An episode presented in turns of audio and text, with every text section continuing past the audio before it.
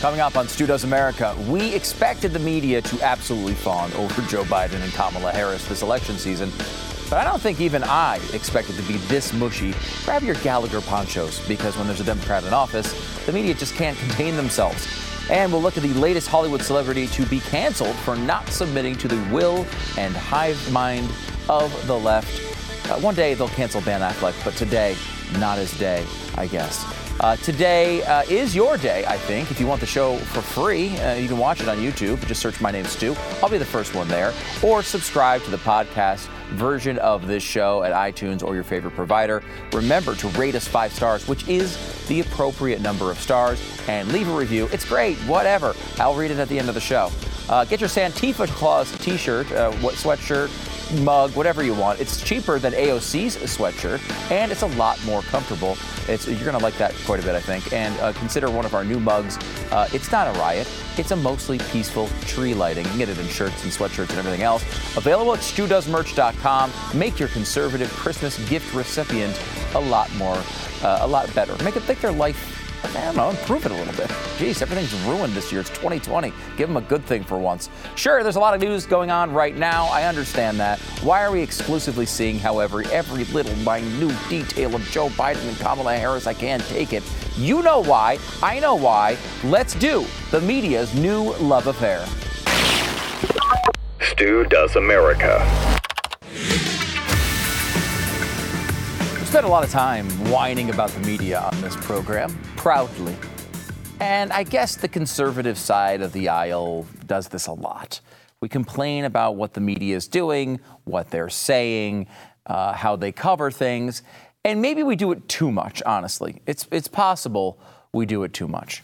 But I will say it's really frustrating to watch this all happen. After four years of the media's antagonistic relationship with the president, we are now seeing a total flip a total change in tone, a total change in approach, and a kind of reverting back to uh, a 2008 to 2016 type of thing, where you have, you know, Barack Obama was, was loved by the press. He was adored by the press. The questions, I remember doing shows where we were like, do you believe this? Someone just asked Donald Trump, or excuse me, Barack Obama, a good question. They asked him a good question, a tough question. We loved seeing it. It was so rare. Look at the coverage we're getting so far on uh, on Joe Biden and his uh, election situation. Uh, the New York Times says Biden wins the presidency, ending four tumultuous years under Trump. Again, like that's is that journalism? Uh, Joseph Robinette Biden Jr. achieved victory, offering a message of healing and unity. He will return to Washington facing a daunting set of crises. Uh, Brian Stelter had a tweet as well. Uh, in light of the multiple crises Biden is inheriting, Jake Tapper asked, What does it feel like? What is the emotion that goes through you? The first words out of Biden's mouth were, I'm determined. this is just the way it's going to be. you just kind of recognize this. It's just the way it's going to be. Uh, that doesn't mean we don't point it out over and over again. I was fascinated by this development. Um, the Washington Post had a uh, story. Uh, Biden is building a team that looks like the people it serves. Oh, it looks like the people it serves. And it goes through all of his appointments. And again, he's not like the white supremacist Donald Trump administration, who's supporting, you know, obviously appointing all white men to every post. Not exactly sure that's true, but we'll come back to it. Uh, uh, but this is just like okay here what are they praising here? Diversity right? Let, me give you this this quote. Um, there are some who might argue that making these announcements it would just be fine to let the images speak for themselves. They tell the story of diversity in gender and race and ethnicity they reflect the composition of the country. According to the Biden website, those folks considered senior staff members 17 are women and 7 are men. The economics team is made up of 4 women and 2 men. The communications team is all women. Those who are advising him on the coronavirus pandemic are a lot uh, very diverse as well. Okay, I got that. So we're praising the diversity. You got all different colors and shapes and rainbows and all different private parts, which is obviously what this is all about. But I don't understand. Like, the media comes together to give Biden credit if he's diverse or not. If he's diverse, they give him credit for being diverse. But I mean, let's look at uh, Look at his communication staff. This, uh, look at this headline Biden hires all female senior communications team. Okay, so does he get credit because he's hiring a diverse staff of a mixture of genders? Or does he get credit when he hires all one gender? Because you gave him credit for diversity, and now you're giving him credit for an all female staff. Well, that's not diversity. All female staff is not diversity. It shouldn't be something theoretically we're supposed to brag about. Why would we be bragging about excluding a gender? I thought we were supposed to praise diversity. And of course, if you're going to praise an all female staff and lots of females in the communications world, You'd think Trump would have been a, a, a, recipient of that sort of praise. This was pointed out by Kayleigh McEnany. She writes President Donald Trump already has an all female senior White House press team. So does the VP, so does FLOTUS, so does the Second Lady. The completely discredited, in all capital letters, Washington Post once again reveals their Biden propagandist fake news uh, proclivities. Uh, is, it, is it a peculiar, like, because there was a response here from uh, the Washington Post. Um, where did I write it down? Here it is. Um, Kay- Kayleigh McEnany's peculiar complaint about coverage of Biden's all-female press team. Is it peculiar? Isn't it? Wouldn't it bother you if you were running? A, you had a bunch of women uh, and uh, you were running around in, in a communications team that was almost all women, and you get no credit for that. And then Joe Biden names women to his communications team, and she gets credit. And it's a, it's a really realistic complaint uh, from McEnany. Now, the Washington Post pushes back on that, and they say, well, some of her underlings are male. Uh, therefore, uh, Biden still has more women, and I guess that makes it more impressive. So the fact that we that Kay- Kayleigh McEnany is managing men, so the woman is running the department, the men are the underlings that proves that there's less diversity than the all women team on the other side. You're trying too hard here, right? Like, this is the problem. You can't give Biden credit for diversity and hiring all one gender. You can't, but they'll do it anyway, and they'll do it over and over and over again. I mean, they'll give him credit on stuff like, I mean, even the most ridiculous nonsense. Uh, they'll give him credit on stuff like this. The New York Times has a story, and here is the title a cat. A cat is said to be joining the Bidens in the White House. A cat. Biden said it was time for a pet to be put back in the White House. Um, there's a couple of German shepherds going to be going back in the White House, and now they're going to bring a cat in there. And I don't know if it's going to be any cat, if it's going to be their pet cat, if they're just going to be torturing cats in some room in the White House. Certainly wouldn't put it past any politician to do something like that. But uh, the Bidens will have a cat, and this is like acting like this is big news, like this is important stuff. Listen to this report. I think it's from is it from uh, CBS? Is it CBS? Yeah. Listen to this. And now some breaking news. President elect Joe Biden and his wife Jill won't just be bringing their German Shepherds, Major and Champ, to the White House. The Bidens tell us exclusively that soon they'll be joined by a cat. oh my gosh! And now some breaking news a kitty cat has come into the White House. You should like the Bidens. They're just like you. They have a kitty cat too. I don't expect Joe Biden to get the sort of criticism, the, the critiquing constantly, the infighting, the tough questions. I don't expect it to happen. I don't expect it to be like it was during the Trump administration, but I would at least expect they'd try to hide it for the shortest amount of time. Unfortunately, yet again, on this one, I am completely wrong.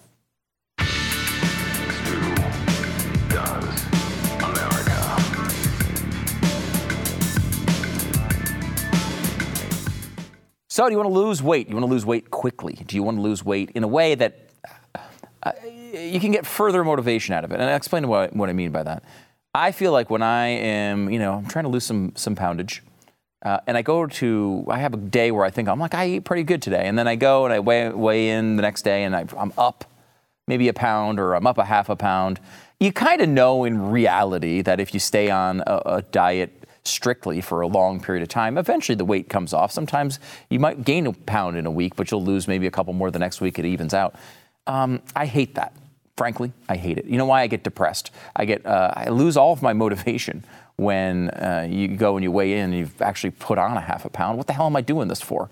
Well, Fast Blast uh, takes that out. I, I, at least it's my experience with Fast Blast because you go, you take, they have these great smoothies that can help you through the day, but it's intermittent fasting. If you've never done intermittent fasting, you can lose weight a lot faster than you're normally used to. You can lose weight and watch that scale change every single day. Uh, I love that. Do your own homework. Make sure you check this out and understand how to do it, uh, understand the right ways to do it. There's lots of tricks of the trade that Fast Blast can kind of help you with. But if you go to fastblast.com slash blaze, you can get the smoothies there. You can get the program there. They can walk you through how exactly to do it. You can even go to their app, Fasten, F-A-S-T-E-N, at your, in your app uh, store on your phone. And they can make this interesting, fun, and you can make sure you do it the right way. It's fastblast.com slash blaze. Lose weight and see that scale move every day. Fastblast.com slash blaze. Happy to welcome back to the program Matt Kibbe. He's the president of Free the People and the host of Kibbe on Liberty right here on Blaze TV. Matt, thanks for coming in. It's really good to be here. It is. Is it weird to get out of the house? I mean, you're in D.C., right? I love it. It feels pretty liberating. Just to, I, mean, I don't really like people, but it's, it's been so long. It feels pretty good. Yeah, I know. I, have kind of. A, I think I'm going to keep some of these measures long term. Yeah. After COVID, I will keep the social distancing thing. I'm kind of okay with that. Yeah. I don't need to see that many people. Yeah. Uh, maybe I'll avoid some family gatherings. It's not all bad. Yeah, I'm a libertarian, and I've been practicing social distancing since I was a, a teenager. You're right. That's the way it works. Yeah. Uh, what's DC like right now? I mean, you know, t- Texas is a different world. I found yeah. talking to so many people across the country. They don't you know, I, I, almost feel excluded. I don't understand the lockdown conversation in the way so many people do because Texas is different. Yeah, yeah, it's um, it. We're we are super locked down. And every day I see mostly young people outside wearing masks all the time. It's mm-hmm. become sort of a civic religion. Yep. Um, but we also have a mayor who's just as hypocritical as the mayor of Austin. Um, she she wanted us all to shelter in place, but she did take time to take her team up to the Joe Biden election celebration. So, oh, that, and she said that that's essential. I don't. Celebrating Joe Biden is essential. I'm pretty sure that's not true. In, in other words, whatever I do is essential. Yeah. But let the rest of us eat cake. There is a lot of that there, right? It's, a lot of it is motivated by you have to understand they're our betters, yeah. right? If we understand that the, they are better than us, then we can understand these rules. Because, I mean, like the John Lewis funeral was a good example of that. John Lewis was apparently so important that his funeral was allowed to be attended. Yeah. Where your grandma, who, who, who's, who's, your grandma? No one knows who that is. You forget that funeral. You're never going to see her again. But we get to go to this funeral because we really like that person. It seems it seems like lockdown phase one, you had that that sort of elitist, like I'm too important to follow these rules. But phase two, particularly this this this jokester who is the mayor of Austin, who filmed a "Don't Go Anywhere" from his vacation in Cabo. it's so um, amazing. And my question was, does he actually believe that lockdowns work? Or are they doing something else now? Is it is it no longer about keeping people safe, or at least protecting politicians who don't want to get blamed for for not doing enough? Yeah, that explained round one. But now I'm thinking they never believed this. Mm. Like if you take if you're taking your family and your friends to Cabo, you don't believe that lockdowns work. Right, especially if you're going to Mexico where yeah. they haven't even attempted to, to stop the virus, right? They, have done nothing in yeah. Mexico at all. Right. You're flying into Mexico, that's, a, that's not a move of a person who's taking this seriously, right? And I think like the lockdown conversation has always been an interesting one from the beginning. You know, because we've never had, a, a, I guess, a real full lockdown, but it's been really restricted in a lot of places. And, you know, they keep talking about, well, if we lock down, we need to stay away from each other. We can stop the spread of the virus. Well, you know, if we go three miles an hour, we can stop a lot of uh, car accidents. Yeah. But this is an operating society. We, we can't just completely shut off the gears for an entire year and expect to bounce back. You know, I'm not, I'm not a scientist, I'm not a medical professional, but I've done a lot of reading on this. And this idea that lockdowns work, there's, there's zero science to support this. This is a new experiment. Um, it's probably taken from medieval times when you would hide from things that you didn't understand. and viruses don't care about your fear. They don't care about um, whether or not you're getting home by 10 o'clock when you go out to the bars. Right. And so, like, and I, I view this like I, will wear masks to, to respect other people's anxiety um, when I'm around other people, but I've read enough to realize that that all of this is is kind of like um, virtue signaling more than than actual safety. Yeah. I think too the media has done real damage in whatever benefit, and there might be some benefit to masks, it, but they're not the they're not this panacea. Yeah. And the media has presented them as if, like, just wear a mask and everything will be fine. And you white people are so selfish, you won't even do that. And we see over and over again places where these mask mandates exist have just as bad a flare up as, as, as, places nearby that don't have them. Um, that, I think, that media treatment and the virtue signaling that goes along with it, I think has actually really caused a lot of damage here. Oh, it's it's tearing apart sort of the the respect we have for each other. You, you can watch videos every day of somebody getting attacked yeah. for not wearing a mask, and it's. I'm, I'm worried about the long-term consequences of this, and it's it's sort of a twofold thing. One is just our our respect and civility for our fellow human beings, and you're seeing that fall apart. But but also the the sort of submission of you will mm-hmm. wear a mask, mm-hmm. and it. I'm I'm a little bit in the Glenn Beck camp in here. I, I, I think there's something going on here, yeah. and if you can get people to fall in line, let's let's just see what we can do next. I mean, we, we've talked about uh, the values of America and our our attachment to freedom for a long time on radio and on this show and others. Yeah. And it it is look, I I, th- I think coronavirus is a serious issue and it's been really devastating to our country. But it is amazing to me, and I never would have predicted it. You could have asked me in you know early March, and I wouldn't have predicted it. The fact that people have gone along with these things willingly in this country, it is shocking to me. Yeah, and it's, I mean, I, I, understand, particularly early on, there was a tremendous amount of fear about something that was unknown. Sure. And it was advertised as, as fundamentally different than previous episodes like this. And I'm not sure it is so fundamentally different now after we've after we've gone through the experience, but the deference we give to scientists, and not not all scientists, there's all sorts of disputes mm-hmm. in the scientific community about how best to deal with this, but but the government scientists, you know, guys like Fauci, he's, mm-hmm. you know, they've they put him on religious candles now. Yeah, yeah. And that's that ain't science, by the way. I that's was, the opposite of that. He was on some women's underwear, and I yeah. thought that was really weird. like this old, frail sort of guy who's you know rattling off statistics about a virus. I mean, usually you don't want viruses near your underwear in yeah. any circumstance. Yeah, I mean, it's a terrible idea. And like you, I mean, there is this thing called YouTube. You can actually watch Fauci mm-hmm. contradict himself yeah. again and again and again. Yeah, and some of, the, I mean, some of that I understand, right? Like I can, e- even though Andrew. I have Chris Cuomo is worse out right now, but Andrew Cuomo is awful. Yeah. Even Andrew Cuomo, I think there is some grace to be given to these guys in February and March, and, and, as they're learning about it and trying to figure it out, there really was a panic there.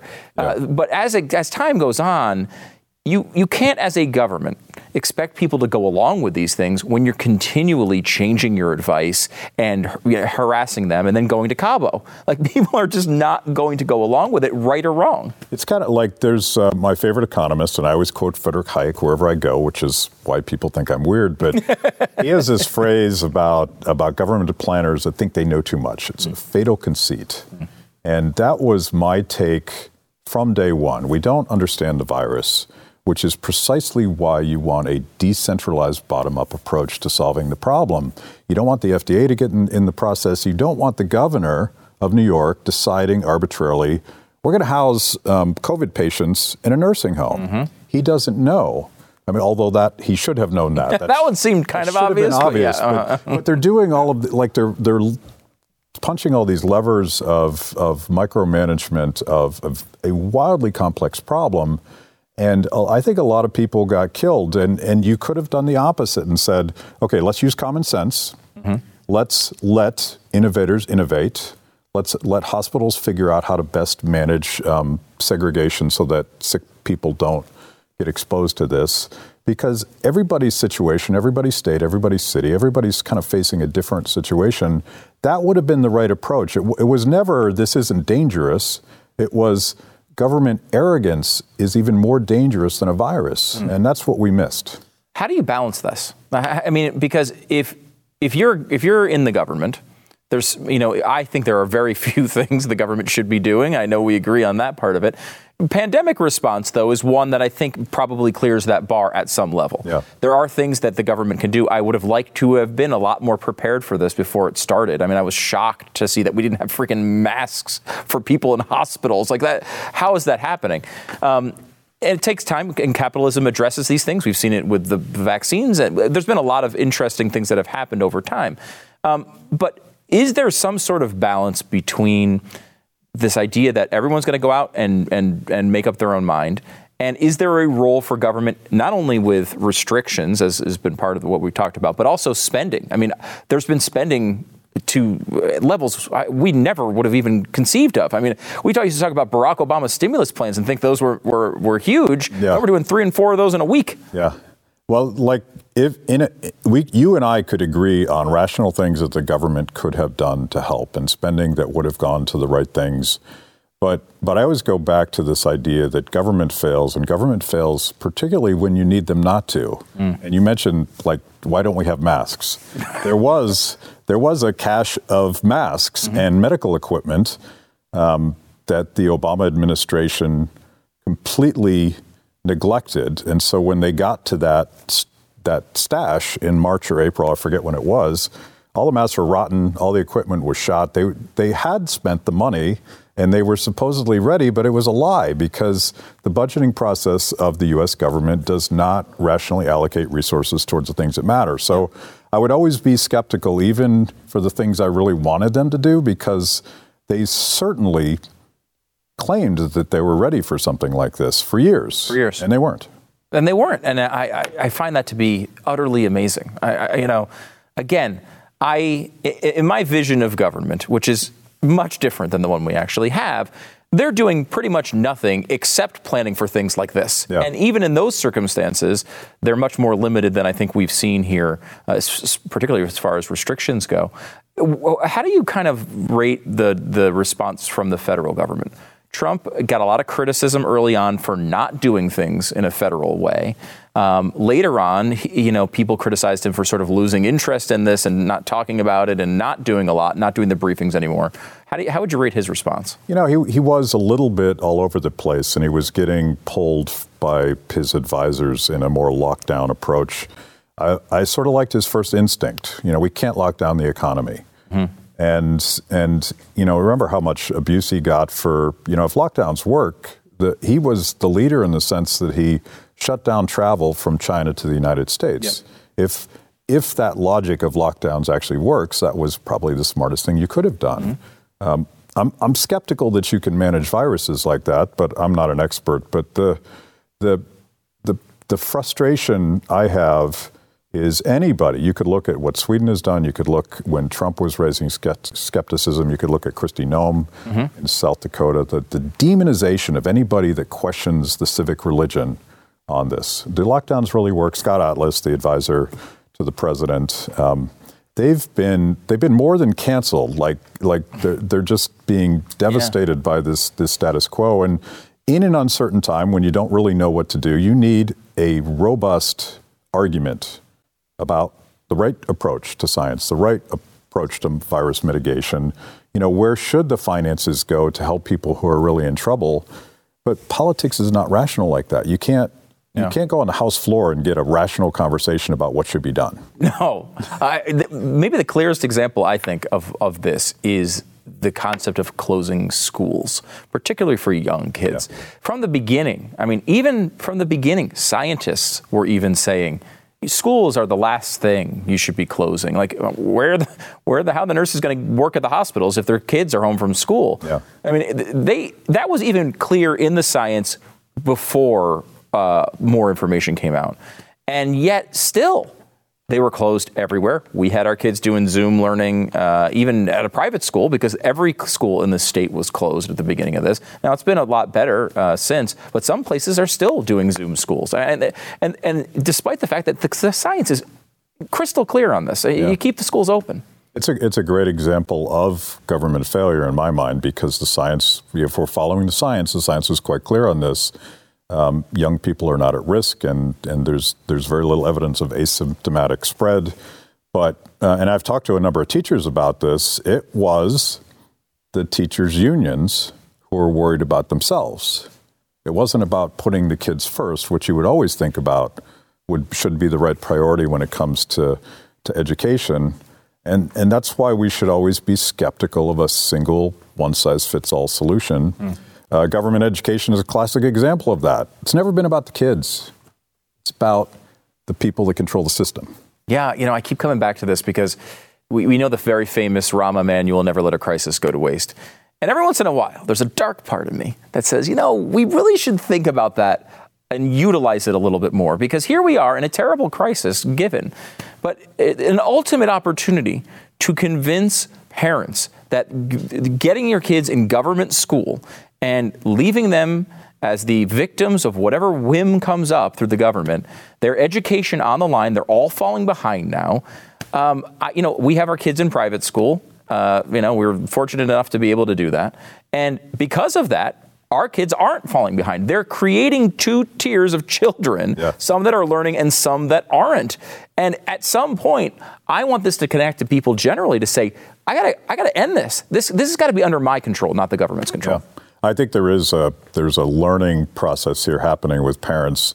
First of all, they're discovering that they're not in charge. Their children are not the priority. Mm. It's about the, the bureaucrats that run the system. And second of all, they're getting a look at the curriculum and they're getting a look at some of the more ridiculous and destructive things that their kids go through in this in this system. And I, I think you're going to see a lot more um, alternative approaches to education, and it's it's going to be hard for this the the machine to get the power back, and that that's going to be a huge clash. But yeah, we we need to look at this as an opportunity to teach people about why um, government promises don't really live up to everything that they hear. Yeah, uh, it's, it's really interesting balance here. You have, you have a couple more minutes to sure hang, around? Yeah. All right. Matt Kibbe, president of Free the People, host of Blaze TV's Kibbe on Liberty. Uh, and I will tell you, if you want to watch uh, Kibbe on Liberty, you can, of course, get a subscription to Blaze TV, blazetv.com slash Stu. Promo code is Stu. You'll save 30 bucks off your subscription. Back with more with Matt in a second.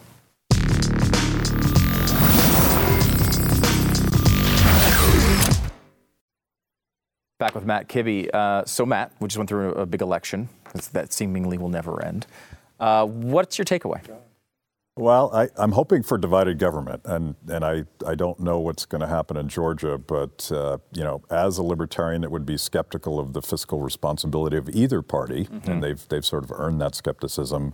Divided government seems to work better, and I you know I, I worked on the Hill in in the 1990s during the Republican Revolution, and and, uh, you know, thank goodness the Republicans took over because, you know, the Bill Clinton that was passing Hillary care and mm. stimulus became the era of big gov- government is over. Mm-hmm. He didn't mean it, no, but he, he did he say was, it, though. He was forced yeah. by, by that competition that he did that. So I'm hoping for that because it's going to be a disaster if, if one party driven by a very radical agenda gets in power.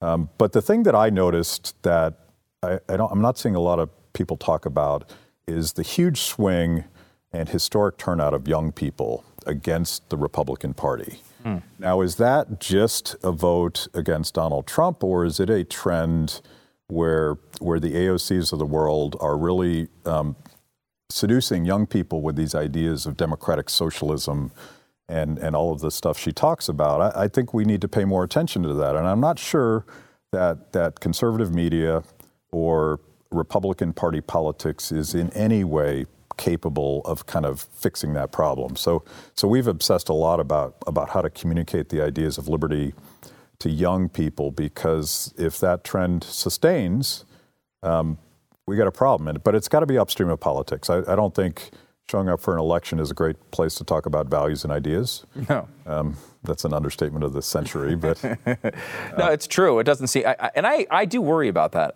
I'll, I'll, I'll say, you know, I, I've noticed, I think, a change in the in this business uh, that we're in at the Blaze over the past, I don't know, five to ten years. Yeah. Where really it's gone away from ideas and more towards personalities and politics and battles and culture wars and all that stuff. And I, and some of that's valuable. Like it's important to that's part of the way you go through ideas sometimes. But I don't know. I mean, I, I, it doesn't seem anchored in the same sort of principles that it was a few years ago. And, and, and when I talk about those things, a lot of times, you know, friends of mine who are more sort of on the populist side, more friendly to nationalism than I am, uh, will tell me, well, uh, you're just in the past and you need to update your thinking because we're in this war and we got to do all these things. And I'm not saying there's no place for that, but I think there has to also be place for the the, the, the, the foundational ideas that support it. Yeah, everybody, um, almost everybody that showed up in this election showed up to vote against somebody. Yeah. And and I'm, as you know, I'm an old Tea Party guy, and and there was a time when a broad-based grassroots movement was very much driven by values and and principles that you know the, the, the government should only do certain things. It should be limited by the Constitution. That wasn't that long ago. I, No, realize, I realize my, feels my like it. beard's a lot grayer than it used to be, and so I, I think I think it's got to be done upstream. And so we, you know, we, we tell a lot of stories. And and the thing about my show that that's different than than something you'd see on Fox News is I really I try to get progressives to come on. I try to get Mm-hmm. I have libertarians and conservatives, um, but there's no shouting, and you're not not allowed to say something. Right. And and you know the the trend that I see with with podcasts and binge watching on Netflix is that young people very much are open to honest conversations as long as they don't feel like they're being manipulated. Yeah, I think that the podcast trend is, is positive, right? I mean, you're talking about long form conversations. You can go more in depth on, on a particular topic. I mean, I know from doing cable news for many years and then coming here and, and able to kind of sit back in this format, you're able to get through a, a lot more. Right? And you really are able to investigate these ideas. Yeah, and I, I think there was this mythology that young people had short attention spans, and it turns out that Facebook imposed short attention spans on all of us, and mm. we're all guilty of this now. And the you know the feed doesn't allow you to sort of dig into something, so they've migrated to streaming services. Well, they'll you know they'll go watch Joe Rogan for three hours. Three hours. Like nobody saw that coming, but I think there's an intellectual honesty to just conversations with people, even if you disagree with them. You know, can we still sort of hash that stuff out? And I think if there's an honest argument, um, our ideas actually fare pretty well. Like we, we, we do have some some strong arguments and some some good data to back them up. Um, but if it's a shout fest, I don't know. If if I'm if I'm 18 and I'm choosing between Donald Trump and AOC, who am I going to choose? Nobody wins in that. I, I feel like in, a lot of ways. you know, I mean, I, again, like Trump did some things I really liked. Um, AOC has never done a thing that I really like, but except sell a sixty-five dollar sweatshirt. I kind of like her for that. Yeah. But I mean, it's it's it's one of that dirty capitalist. yeah, I know. Behind it all, capitalism always wins.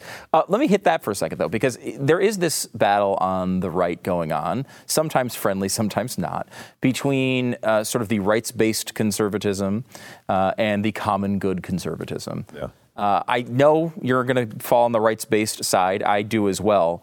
But how do you see that battle playing out? And is that the way? Is that what we're looking at here for the next few years? So, like as a, as a sort of uh, a libertarian that that sort of very much travels in the in the rights-based space, um, we're even more guilty than I think um, conservatives are, not talking about the common good stuff. And libertarians in particular are bad about talking about community and the power of community and the importance of, of the things that people can do when they work together from the bottom up. And, and not just um, not just the sort of nationalist right has hijacked that, but AOC also. Like she, she has this language where she talks about community. So, um, you know, don't tread on me is great.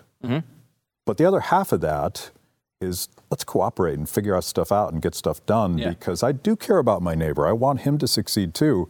So I, I think we need to rethink the way that, that we explain, at least, or the way we think about the power of community because that's you know communities are driven by individuals who are free to make choices to cooperate with each other you can't compel them to do that Yeah. that's fake community And that needs to be things, though, that you decide on your own. I, I, part of the, my concern with uh, the common good conservatism sort of angle is there's not really a limiting principle there, right? Uh, Whatever you kind of feel at, the, at any given time is the right decision. I mean, you're picking winners and losers. You're doing all these things that we've been critical of all this time.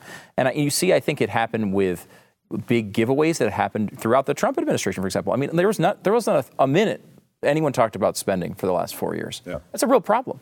You know, a great example, like, so when you become an activist wanting to use the power of government to protect and expand conservative values, you also are building an infrastructure for the next guy to come along and take those same tools, Yeah. that same power, and use it for the opposite reason. Here's a great example uh, President Trump um, very much um, superpowered something called the Defense Production Act, which is essentially a blank check that Joe Biden is going to use to impose his entire COVID agenda on the public. And you know, maybe we trusted Donald Trump to use it better. Maybe Right. he was. Maybe he's going to be smarter about it.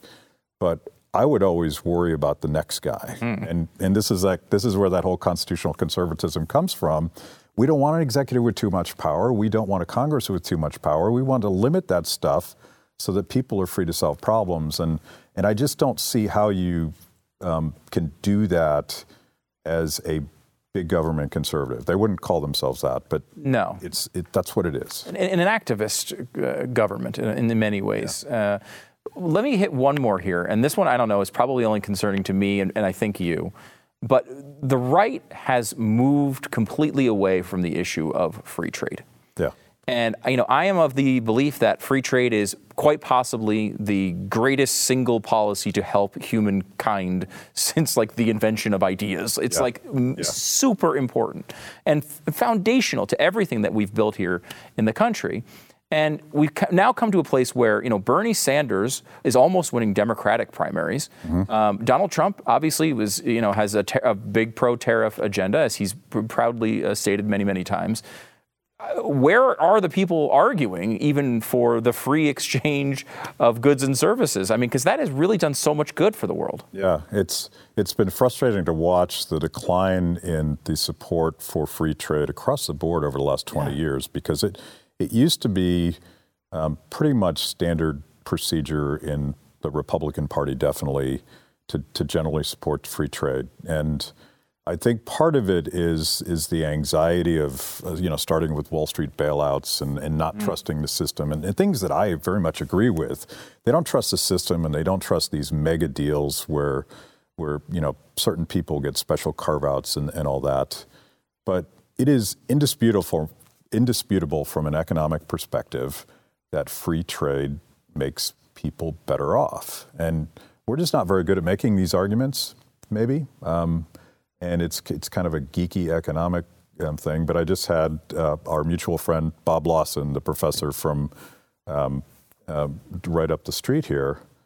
Uh, free trade is one of the criteria for his, his his economic freedom index, and there is an absolute correlation between more free trade economies and more prosperous economies.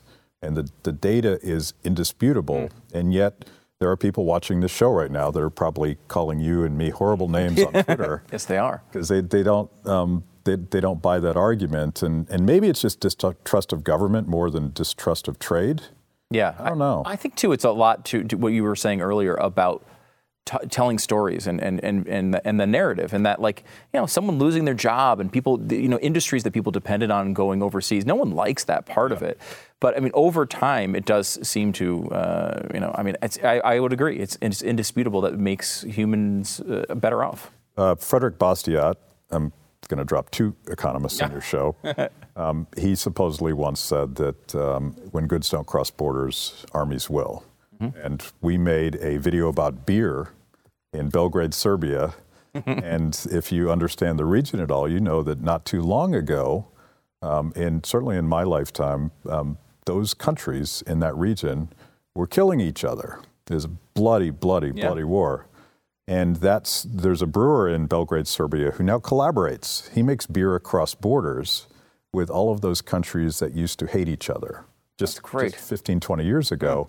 So, so that, that, that free trade about a beer, and everybody hopefully can agree that beer is, is a positive um, virtue. Not, not not every night, but you know some nights.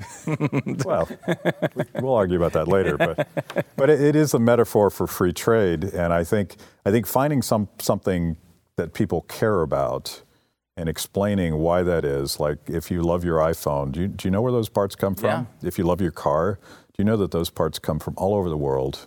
And without trade, you would either not be able to afford that stuff, or you'd be paying twice as much.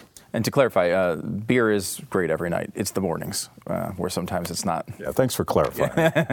Matt Kibbe, the president of Free the People and host of Blaze TV's Kibbe on Liberty. Uh, BlazeTV.com slash Stu. Get your uh, subscription, 30 bucks off right now. Matt, thanks for coming on the program. Great, great to see you, man. Good to be you, man. All right, back in a second.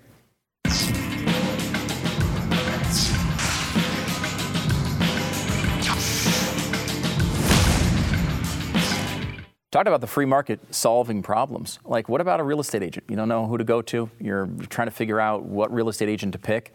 You want people competing. You want people who are who have you know been screened, who know what they're doing, who show real performance over a long period of time. That's what realestateagentsitrust.com does. Glenn, yes, our own Glenn Beck, had a bad experience after bad experience after bad experience with real estate agents. He thought there's got to be a better way to do that. He innovated and created this company, realestateagentsitrust.com. And now it is there for you to find the best real estate agent in your area. If you're moving across the country, going to an area you're not familiar with, if you don't have an agent that you like, uh, if everyone, uh, you know, every, if you've been too many times to realestateagentswhosuck.com, don't do that again realestateagentsitrust.com is the place to go. Go there now, get the best real estate agent in your area. It's realestateagentsitrust.com. So we got like um, I've run so late, maybe a minute left. We didn't have a chance to get everything today, but uh, I want to tell you about Mattress Mac. Mattress Mac is this guy we've talked about him before on radio. Guy who uh, one of the hurricanes like just opened up his stores because people were homeless and just let people come in and sleep on the mattresses. Uh, this guy's amazing. He's got a new thing he's started up, and basically what he's doing is he had these huge showrooms and you know, they were really big and kind of overwhelming and maybe too many options out there. And some of the customers said that. And he also uh, was getting a lot more orders online, didn't need to have as big of a showroom. And then, you know, COVID kicks in, everyone's ordering everything um, uh, online. So he decided to just turn a giant chunk of his showrooms into schools to help people. Uh, 2,500 applicants uh, went to it. They had, they had a high school, they had a trade school, a daycare, 17,000 welder openings he was trying to, to, to fix. This guy has just done everything the right way. And it's nice to see someone who has deep faith um, highlighted uh, for actually helping the community instead of being vilified. Back in a second.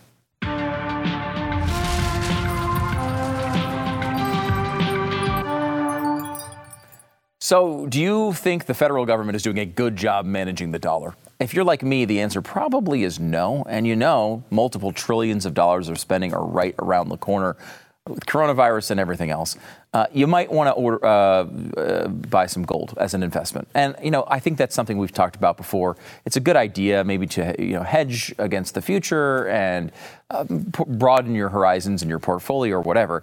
The problem with it's really hard to actually access that. You get coins. What are you going to do with a gold? You're going to take a big gold brick and just like, hey, here's 7-Eleven. Please, can I pay for this Slurpee? It's not going to work very well. GlintPay has solved that problem. They give you a Mastercard, so you're buying actual real gold. It's held for you in a Brinks vault in Switzerland protected fully. You get the advantage of a gold investment and the accessibility of a normal debit card.